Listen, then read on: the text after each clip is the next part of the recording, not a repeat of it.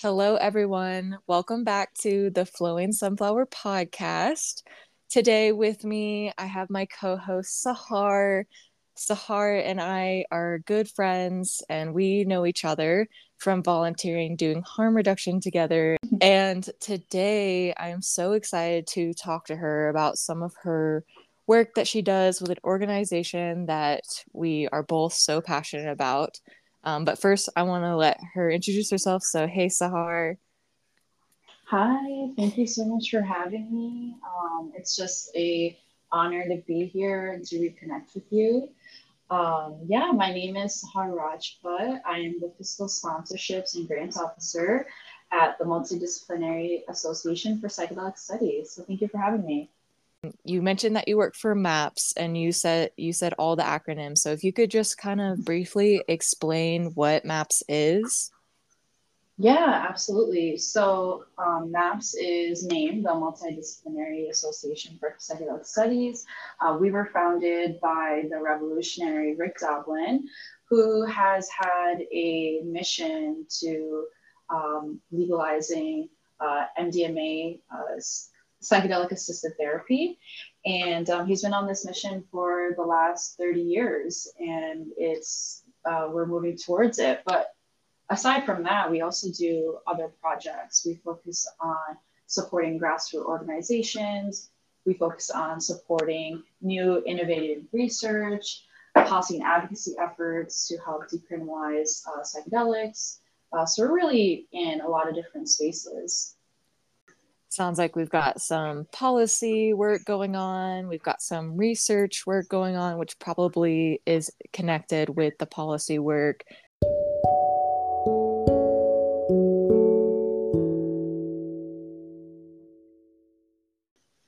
In your experience with this realm, I want to ask a little bit about your perspective on psychedelics. I really feel like the approach to psychedelics has to be nonpartisan, and nonpartisan in the sense that everyone has access to education and the resources that they need to make an educated decision when they decide to, you know, partake in psychedelic-related activities. I feel that way we have safer communities and more educated communities that can make responsible decisions for themselves. I think there is a lot of everyone needs to do psychedelics and that's the only way to healing. And then there's the other side that like says psychedelics is so bad for you. So to me, why can't we just have all the information available so that the user can make the best decision for themselves? I had a profound experience with psychedelics with a person I was very close to. That I am very close to, and it was a negative experience, and it impacted their life. They were at a concert, and they were willingly partaking in smoking marijuana, and then ended up realizing that it had DMT in it, which they did not consent to, and it actually ended up leading to have a 3-year psychosis, and they were depressed and suicidal after it. And it was very hard to be with this person. And I wasn't educated at that time on how to handle it. So once I started learning a little bit more about MAPS, which is really where my introduction came in about harm reduction and how to take care of yourself after a situation like this, it kind of brought me to the other side on how this negative experience can be used to change our lives. And one thing that Rick Doblin says that I really love is not all hard things are bad. And that's really what I took out from it. So we worked together to get through this experience and really get them to a better mental health space and just realize that this was an experience that they went through that was needed to get to the other side. So in the beginning, it was a tough experience, but after we were educated on how to deal with it, we were able to make it, we were able to move forward from it, and it was a positive reflection at the end. I think when we talk about psychedelics, there is that concern, which is in some ways valid, like you mentioned, like it was a negative experience, but I think that what you are describing through this experience is that it's more complex than just good and bad, and that it can transform, and that we can develop those experiences over time, and it can develop our perspectives and our interactions with psychedelics and with even just our own stories. And it's awesome that, you know, from that experience, you used it to empower and educate yourself so that you can empower and educate others. And I think that that is just such a beautiful blossoming out of that experience. It was a very difficult experience in the beginning. And, you know, this was like the height of COVID. So, you know, we were going into COVID and everything was happening. So we were really relying on the resources that we had available to us. And at that time, I wasn't educated on how to get the answers that I needed. And then thankfully, because of the psychedelic community, I was able to touch base with a colleague that used to work at MAPS, Marita Christensen, and she really helped me dive into how to get through this process. But if I didn't have that person help me and lead me and give me those resources, I really don't know where we would be. And it's a little frightening because some people can stay in these spaces and not know how to move forward.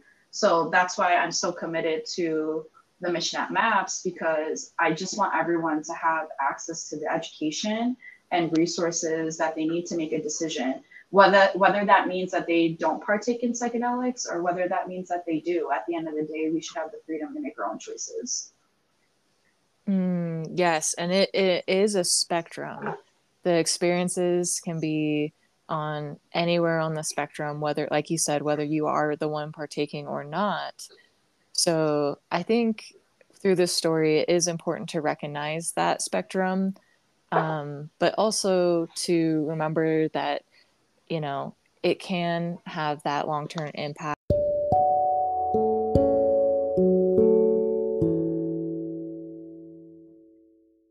I kind of want to get into maybe a different aspect of your perspective. So the intersection of your identities and your psychedelic advocacy work. Yeah, thank you for asking that question. So I am a Muslim woman in the field of psychedelics, and I feel like that's a very powerful space to be in. There's not a lot of people in the psychedelic ecosystem that look like me and practice my faith. And to be one of those in this unique space allows me to have a unique perspective. I have the amazing privilege to be a supervisee of Ismail Ali, who is a Pakistani and who's also Colombian. So he practices the Muslim faith. And it's just amazing to me because I've never, in my 28 years of living, I've never had a supervisor that was Muslim. So when I came to MAPS, I was like, wow, this is the place for me. And it's different for people like me who've never had that connection on that level. So that was like my introduction to MAPS. And I think how my identity impacts my perspective is, you know, being a Muslim, in most religions, there's a conservative side, and we do have a conservative side. And I was raised in more of a conservative setting. And when that happens, you get really restricted and don't have the capacity to express yourself. And I felt like you can do that with psychedelics. You can be yourself, you can be open, you can let people in, and that's the thing that I take from my faith is my faith teaches me to give back and to be open-minded. And I think that's why I relate so much to psychedelic use or have wanted to be in this space, because I want people to feel that they have a space to be themselves, especially during the times that we're in now. And, you know, with everything that's going on with the world, we need more compassion, we need more humanity, we need more love. And I feel like, you know, it's really woo-woo to say psychedelics can do that. But I think it allows you that space. And when we had Psychedelic Science 2023, I had the amazing opportunity to see a panel with three religious scholars, one that spoke about Judaism, one that spoke about Christianity, and one that spoke about Islam. And the speaker that spoke about Islam said, psychedelics have helped me get closer to God, have helped me get closer to my community, and have helped me get closer to my faith. And I really connected with that, because there's a lot of shame that goes into being in this industry, being a Muslim. So the fact that they were able to say that to me gave me a lot of relief that there are people that are Muslim that use this medicine to heal those traumas and help heal others. Wow. Wow.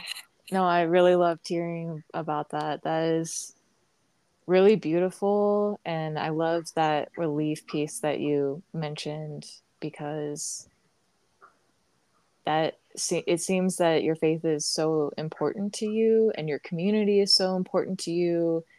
And, you know, you feel that you are doing good through this work. And I perceive that you're doing good through this work. I love that you're doing this work. And to have that comfort and reminder when you're maybe hearing different things or feeling different things, or maybe even just the general stigma, whether it's through, you know, the connection to your faith or not.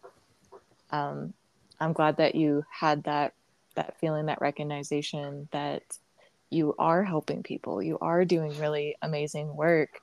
And with that, I want to kind of transition into the work that you're doing, because it's so cool. It's so interesting to me as a nonprofit nerd. I just think what you're doing is amazing. So if you could explain what it is that you do for MAPS, you had kind of mentioned it earlier, but if you could kind of dive in. Yeah, absolutely. And I just want to say that, you know, MAPS is a group of amazing, talented people, and I am one part of this small organization. And then there are so many people within MAPS, but also the ecosystem, that are working towards decriminalizing all drugs and psychedelic assisted therapy. And it really has taken a village to like move us forward. And we really couldn't have done a lot of the work that we have done without support of our community members, and as well as the people, other people that are working within MAPS. So I just wanted to highlight them as well. What I specifically do is, I have two roles kind of. So the first role is the fiscal sponsorships officer. A lot of people might not know what fiscal sponsorships is, so I'm just going to explain it really quickly. And basically that allows for a 501c3 nonprofit, which is MAPS, to lend their nonprofit status to other organizations that are advancing the MAPS mission and that are working on charitable activities and who are also working towards a 501c3. So it's kind of like a transitionary support for them to be able to get tax deductible donations from donors. This helps them get access to higher range donors and helps them advance their mission as well. So that's the first project that I work on, and that's really focused on community-based work and grassroots organization work. And then the second part is the grants officer, which is fairly new to MAPS. It started in, the grants team started in 2023, in April 2023. And it's pretty traditional grant-making work. So we focus on providing grants to policy and advocacy, based projects, psychedelic research, and community and education-based projects. So basically give funds to other projects that are working to advance the MAPS mission as well. Awesome. Yeah, thank you for that description. And I would like to maybe touch on some of that work as well. So I know that you have done some work with the Denver First Responder Project. So if you could explain what that is and how is it going? Yeah, the Denver First Responder Project is actually a very unique project that is hosted within the MAPS Policy and Advocacy Department. So it started after the Denver psilocybin panel had voted for MAPS to create a first responder training. This was after the use of psilocybin was passed in the city of Denver. And basically, this is a training for first responders. So we're talking about Denver police, Denver fire, Denver EMTs, and Denver mental health. It allows for them to understand when they seek, when they're going out on calls, they can seek out if someone is having a psychedelic related crisis and how to actively handle that appropriately. Typically, we see that it goes and it escalates. So our prime responsibility is to showcase how to de-escalate the situation. So we worked on a curriculum. This was with the harm reduction officer, Sarah Gale, who really focused on building the curriculum.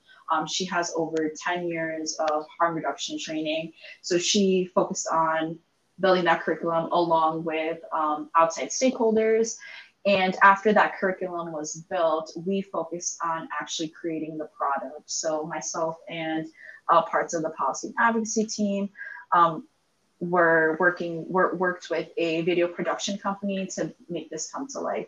So we had three subject matter experts. So we had Sarko Gagarian, who focused on the police video. He is a police officer, I believe, for the city of Boston.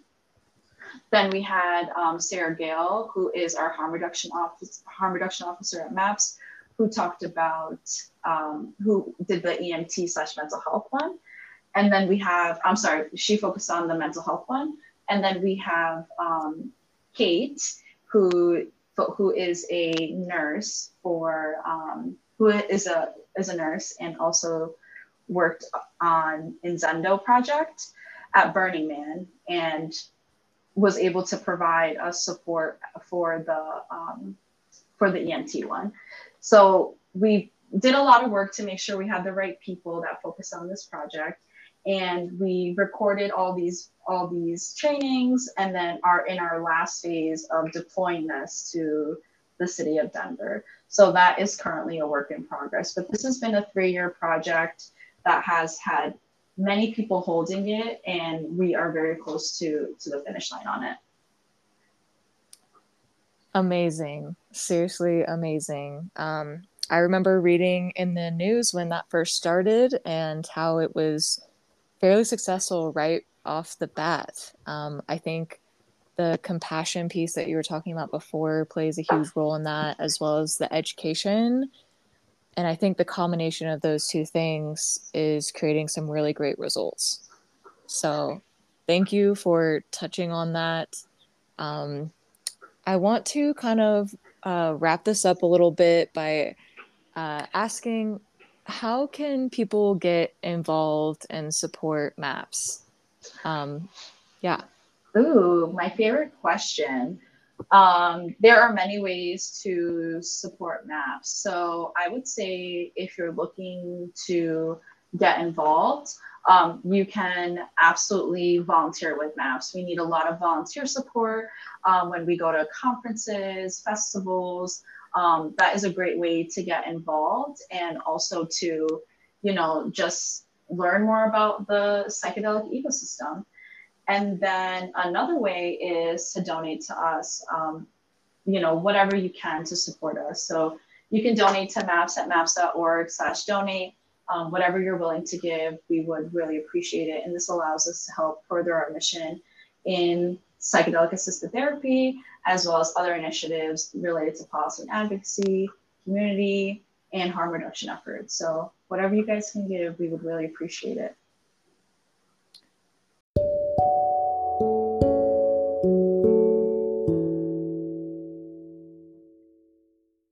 Thank you so much for joining me on the podcast today, Sahar. And shout out to MAPS.